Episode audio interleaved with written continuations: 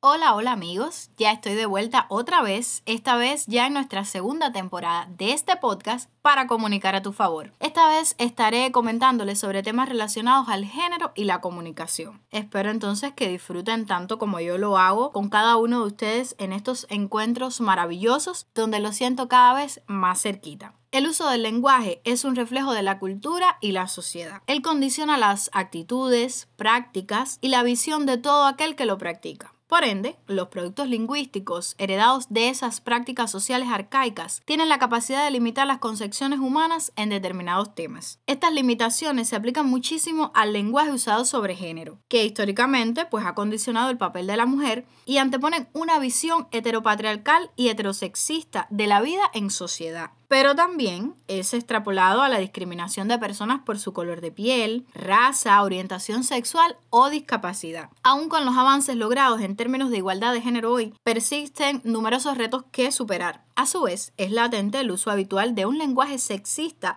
y discriminatorio en la vida cotidiana de las personas. Sin embargo, un cambio en la lógica de este rol tradicional de la mujer es posible a través de un lenguaje de género inclusivo. Así que te invito a que me acompañes estos minutos para conversar sobre el lenguaje inclusivo, o podríamos decir moda de la inclusión.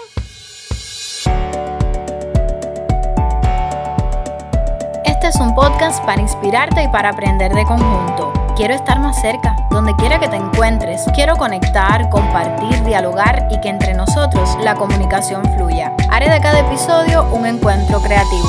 Soy Natasha y juntos, ustedes y yo, lograremos comunicar a tu favor. Coincidirán conmigo en que el lenguaje es sumamente poderoso, dinámico y define la forma en la que vemos el mundo. Las palabras que utilizamos para comunicarnos son la base para crear conexiones, identificarnos en nuestros propios términos y ser reconocidos con palabras inclusivas forma parte de la democratización del lenguaje y del orgullo de ser quienes somos. Sin embargo, en algunos casos, el lenguaje puede ser utilizado para excluir a ciertas personas o reproducir sesgos negativos hacia otras, creando estereotipos de género. Entonces, es sumamente importante practicar un lenguaje inclusivo. ¿Qué, qué quiero decir con esto? Pues expresarnos sin discriminar a un sexo, género social o identidad de género en particular y sin perpetuar estereotipos. Dado que el lenguaje es uno de los factores claves que determinan las actitudes culturales y sociales, emplear un lenguaje inclusivo en cuanto al género es una forma sumamente importante de promover la igualdad de género y combatir sus prejuicios. Cuando practicamos un lenguaje de manera incluyente, buscamos dar igual valor a las personas al poner de manifiesto la diversidad que compone a la sociedad y damos visibilidad a quienes en ella participan. Este modo, contribuimos a forjar una sociedad integrada que promueva en todo momento la igualdad entre los seres humanos. A ti que me escuchas, que accediste a nuestro canal por mil y una razones, este espacio es creado por y para ti, para juntos crecer.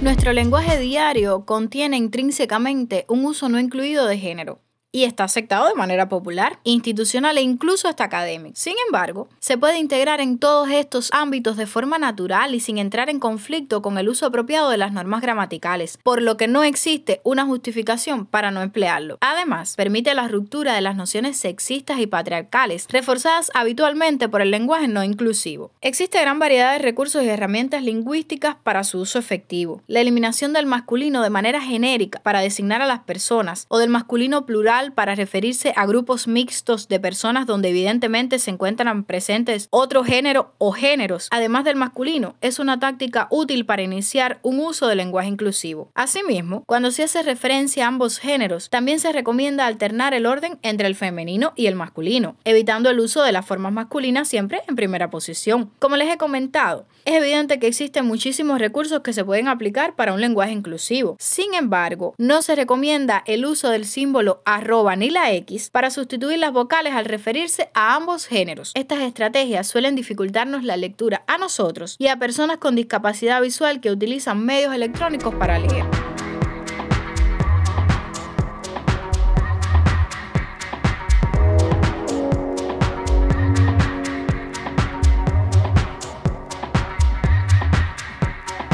Entonces, ¿cómo usar el lenguaje de manera incluyente? La lengua española no es sexista o discriminatoria. pero el uso que hacemos de ella sí puede serlo si no la empleamos de manera cuidadosa. Debemos expresarnos de forma inclusiva, hacer los mensajes incluyentes y evitar masculinizar o feminizar la forma de hacerlo, además de visibilizar de manera adecuada a todas las personas sin desvalorizar ni minimizar a ninguna de ellas. Con la práctica de este lenguaje se busca dar igual valor a todas las personas respetando su diversidad. Así pues, pretendemos forjar una sociedad integrada que promueva en todo momento la igualdad entre los seres humanos. Expresarnos con términos neutros o que bien hacen evidente el masculino y el femenino evita las generalizaciones, busca erradicar los estereotipos y lucha contra los roles de género tradicionales que refuerzan la idea de desigualdad al subordinar al género masculino todo lo que sea distinto a él.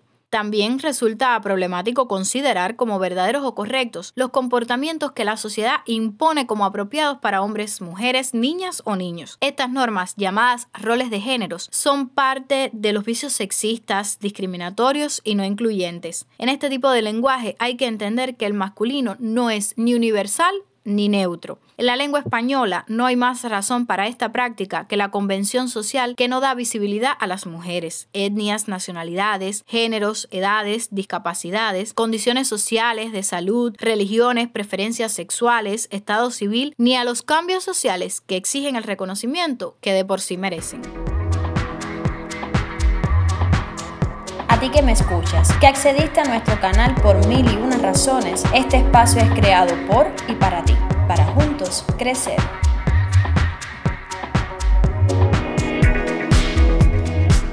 Y bueno, ya que estamos hablando de lenguaje, género e inclusión, hoy te traigo unos consejillos para entender y escribir correctamente en un lenguaje no sexista, incluyente y no discriminatorio. Es importante evitar generalizar en masculino para hablar de grupos en los que existen hombres y mujeres. Cuando generalizas en masculino, invisibilizas a las mujeres. El español ofrece la opción de utilizar sustantivos o colectivos no genéricos para referirse a grupos a través de sus funciones o los infinitos que no distinguen ni persona, ni número, ni tiempo. Por ejemplo, muy sencillo, en lugar de decir los jóvenes, puedes usar la juventud y en lugar de los ciudadanos, es preferible decir la ciudadanía. En el caso de los pronombres, ellos sustituyen a un nombre, aluden a cosas o personas. De esta forma puedes referirte a quienes no conoces sin recurrir al masculino o femenino, corriendo el riesgo de cometer un error. Además, el el uso de las formas impersonales te posibilitará eliminar la marca de género. Por ejemplo, en vez de decir el interesado en el proyecto, puedes decir quien tenga interés en el proyecto. Te comento que en épocas tempranas del uso de este lenguaje se empleaba la repetición del sustantivo con el artículo en masculino y femenino, con la intención de dar visibilidad, pero se hacía muy extenso. Por eso es más recomendable decir los y las cubanas en vez de los cubanos y las cubanas. Igualmente, se intentó eliminar el género de las oraciones al sustituir las vocales por otros símbolos, pero esta práctica es errónea. Evita usar símbolos como la arroba o la X para indicar neutralidad de género, pues la arroba no es un signo lingüístico y la X torna irrealizable la palabra. De igual forma, el lenguaje inclusivo no solo se extrapola al plano oral o escrito, sino también al visual. No solo comunicamos por el habla o la escritura, sino a través de imágenes, que muchas veces resultan más efectivas para transmitir un mensaje. Las imágenes también pueden ser incluyentes, pues son una forma de expresión visual que pone de manifiesto la diversidad de personas que componen a nuestra sociedad. Y en ella se deja ver que tenemos acceso a las mismas oportunidades, pues muestras como iguales a todo tipo de hombres y mujeres, al tiempo que evita promover o reproducir cualquier estereotipo o rol de género. Entonces, ¿cómo usarlas correctamente? Pues selecciona imágenes que representen a hombres y mujeres en un ambiente libre de estereotipos. Elimina los estereotipos tradicionales, pues tanto mujer como hombre pueden realizar las tareas domésticas y ocupar posiciones de autoridad y liderazgo. Demuestra que existe la diversidad tanto en hombres como en mujeres. Ninguna persona es igual a otra. Todas tienen características diferentes y únicas. Representa sin estereotipos y desafía las convenciones sociales. Además, que es importante mostrar en tus imágenes un igual número de hombres y mujeres y procura que esta imagen esté visualmente equilibrada. Ni los hombres ni las mujeres pueden dominar sobre el otro sexo en el contexto de una imagen incluyente.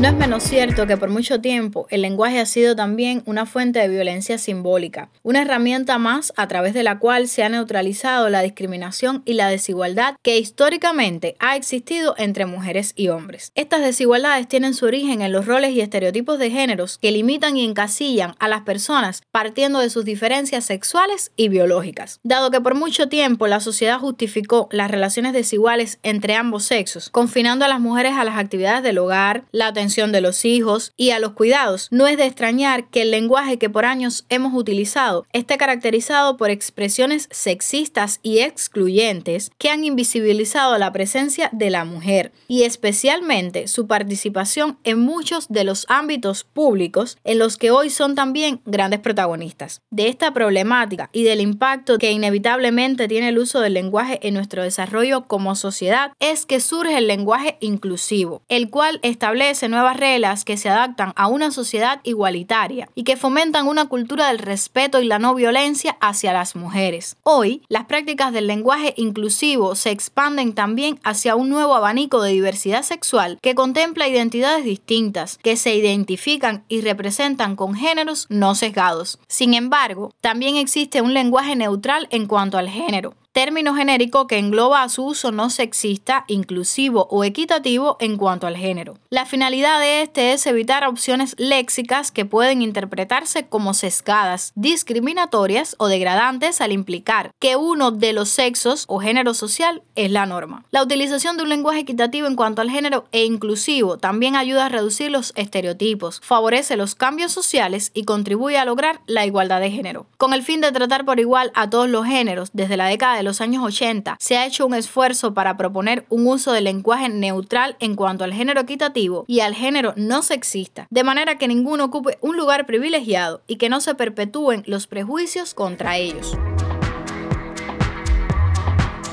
A ti que me escuchas, que accediste a nuestro canal por mil y una razones, este espacio es creado por y para ti, para juntos crecer.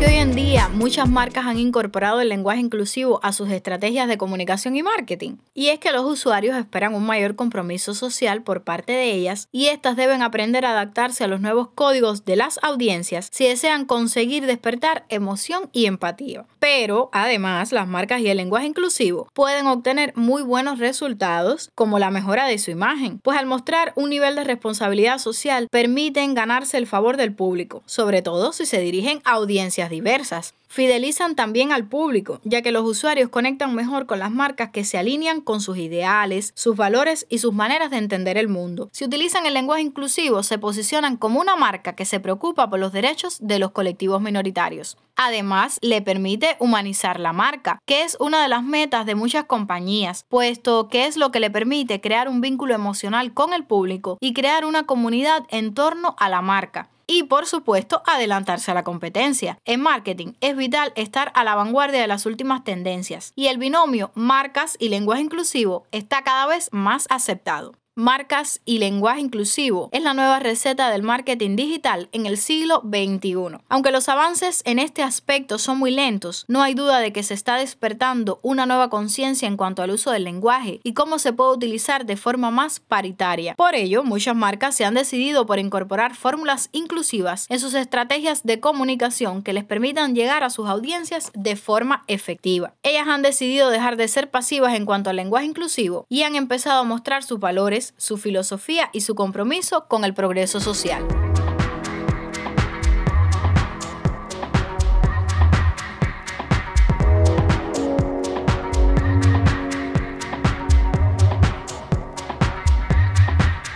La información que anteriormente les comentaba, se le suma que en el catálogo de plataformas de streaming como Netflix, HBO o A3 Player ya es posible encontrar series con lenguaje inclusivo, enfocado a personas que sufren discriminación por su forma de ser, sus capacidades o su físico. A través de ellas se puede incentivar valores positivos como la empatía, el respeto al prójimo y la no discriminación. Por si no las has visto, aquí te menciono algunas. Comenzamos por Todo va a estar bien. Relata la historia donde un matrimonio y su pequeña hija son los protagonistas para explorar el concepto de la familia y de las relaciones románticas, afectivas y sociales desde distintas perspectivas en la realidad actual, profundizando en la idea de cómo ha cambiado la forma que tenemos de relacionarnos con el tiempo y cómo poco a poco va quedando atrás todo lo preconcebido sobre el matrimonio, el amor y cómo ha de ser una familia. La serie Pose es un drama en el que el colectivo LGTBI y las competiciones drag son dos de los pilares fundamentales en los que se basa. En concreto, se sitúa en el Nueva York de los años 80, mostrando cómo los personajes principales luchan por la diversidad mediante el transformismo, pese a ser juzgados, discriminados y denigrados por su sexualidad y sus formas de actuar. Special es una serie protagonizada por un joven homosexual que padece de parálisis cerebral, intentando ocultar su enfermedad para no sufrir acoso, burlas o rechazo, hasta que un día decide dar el paso y dejar atrás todas sus inseguridades. One Day at a Time relata a una familia monoparental cubano-americana encabezada por un singular matriarcado que son la cabeza de la familia mujeres increíblemente fuertes, independientes y amorosas que han demostrado que no necesitan a un hombre a su lado para sacar a sus hijos adelante. Y Queridos Blancos es la última serie que te propongo, basada en una película homónima Dear White People del 2014, que relata las tensiones raciales que existen en las ocho universidades de élite estadounidense.